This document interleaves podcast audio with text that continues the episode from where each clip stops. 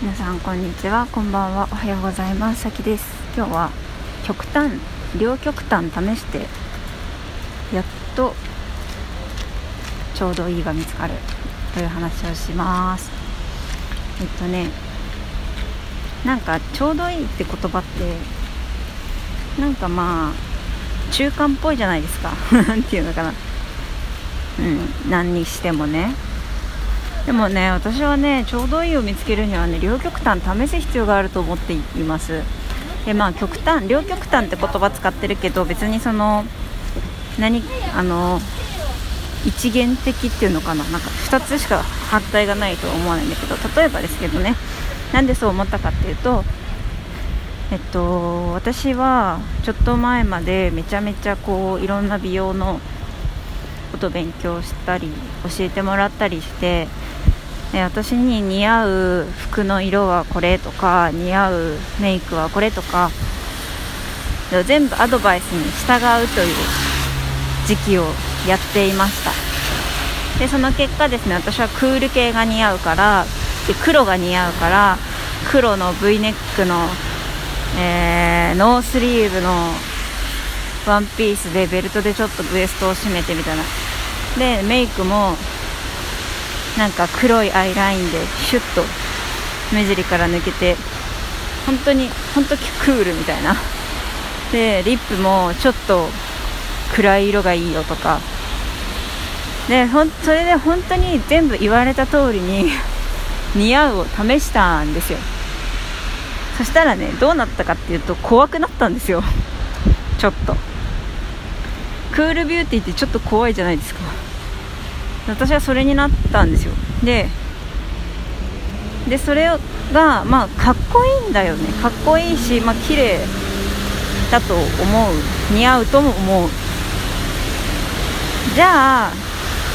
一回似合うに全振りした上で、その状態でですね、私与那国島に行きましたと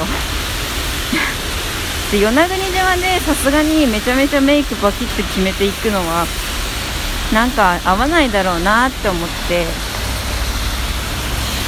ただその黒いワンピースはね着やすいし気に入ってたから、それで行ったんですよ。メイクは若干薄めで、だけど黒いワンピースは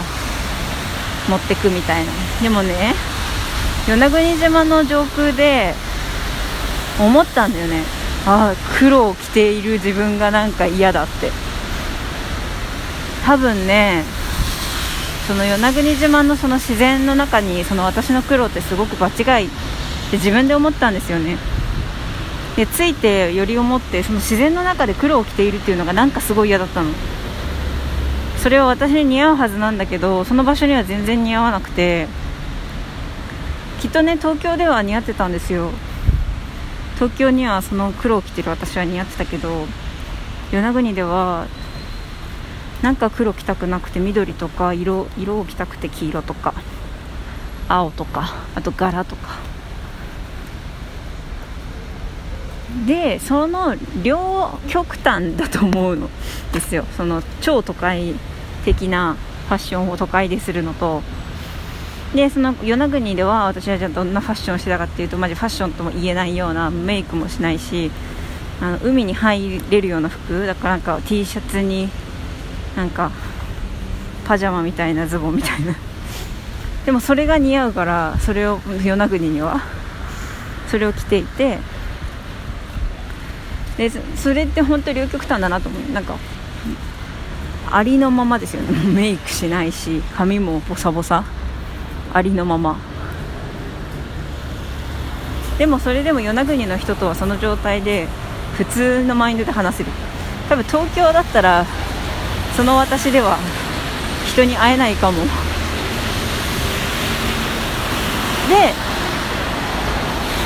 それを経験した上で東京に帰ってきて、じゃあ私どうしようってなった時に、そこから私はちょうどいいを探し始めるのかなって思ったんですよ。で、化粧してる自分、してない自分、どっちがいいかなって、まあ、これはもう二者択一ではないですよね。お化粧にもグラデーションがあるので、例えば下地はしてる方がいいかもしれない。例えば眉毛は描いてる方がいいかも。描かないと逆に気になる。でもちょっとアイシャドウはこの色はちょっと自分にはやっぱり違うかなとか、似合うけど違うっていうのもあるんですよね。なんかなんか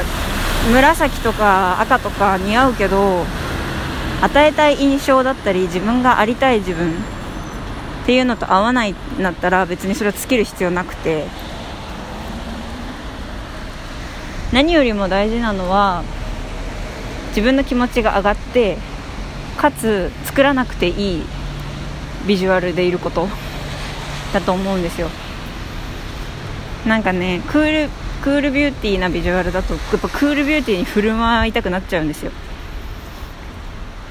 じゃあ私が一番心地よく、私が一番ありたい状態でいられるメイクやファッションってどんななのかなっていうのを今から探していく状態になると思うんだけど、そういう意味で言うとすごいやっぱり服って重要で、だから私あの東京に帰ってきてすぐにね、緑のパンツを買いました。なんかね、自分の心の状態に合わない服を着たくなかったんですよ、すごくね。でこう結構黒を集めたから、黒をあの服が足りないと着ちゃうだろうなと思って、でもなんかそれをするとなんか吸い取られる気がするみたいな気がしていて、私は結構色に影響を受けるタイプだから、やっぱりね、ある意味で服も化粧も武装なので、ある意味で全てがコスプレだから、やっぱり影響を受けるんですよね。だったらやっぱいい影響を受けたいし、そこを研究していく必要があるなと思ってて、うん、でもね、こういう風にね考えられるようになったのってやっぱ両極端を経験したからなんですよ。超似合うファッション、都会的なと超ありのままで、それをやったから初めてその、じゃあ結局自分が着たい服、好きな服、自分が一番心地いい服、ファッションは何かなって考えられるようになるので、あの良かったなと思ってます。与那国に行く前に一回全振り、その似合うに全振りする時期があって良かったなと思ってます。そうで、まあ、これ今ファッションの例で言いましたけど、他のことでも何でもそうだと思っていて、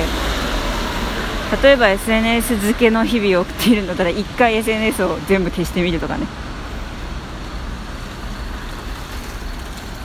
私はね、あの旅行に行くときにいっぱい断捨離しようと思って、待ち受け画面からいっぱいアプリとか消して、あの正直すごく心地よいですね。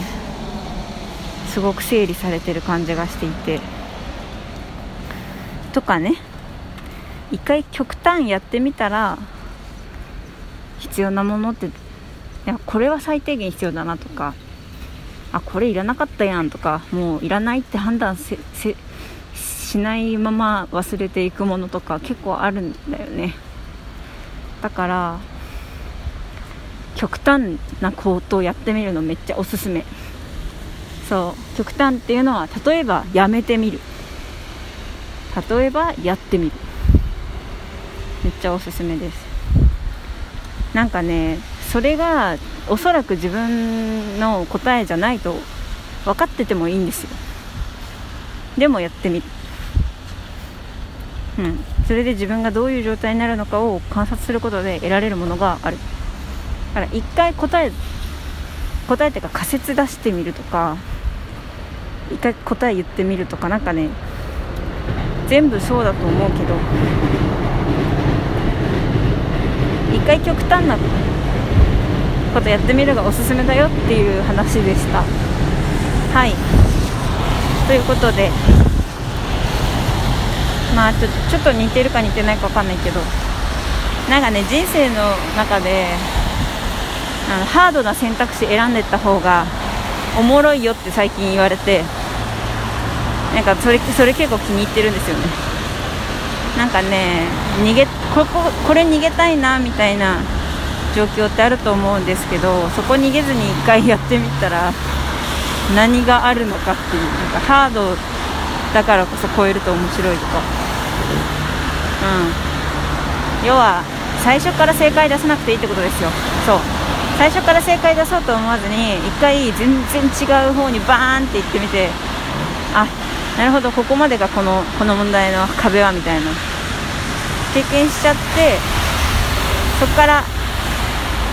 そっから初めて正解探そうってことということでした。はい、ということで皆様、なんか今日私さんかいぐらいラジオ投稿してるけど、もうさんかい言っても足りないぐらい皆さんの素敵な日々を、皆さんの幸せを、皆さんが、私の愛が届くことを祈っています。あ、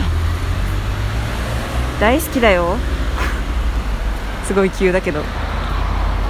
や私ね、愛を循環させたいっていうミッションがミッションというか思いがありまして、だから私からみんなに、本当に私のラジオいつも聞いてくれてるみんな、大好きだよということで、またね、バイバーイ。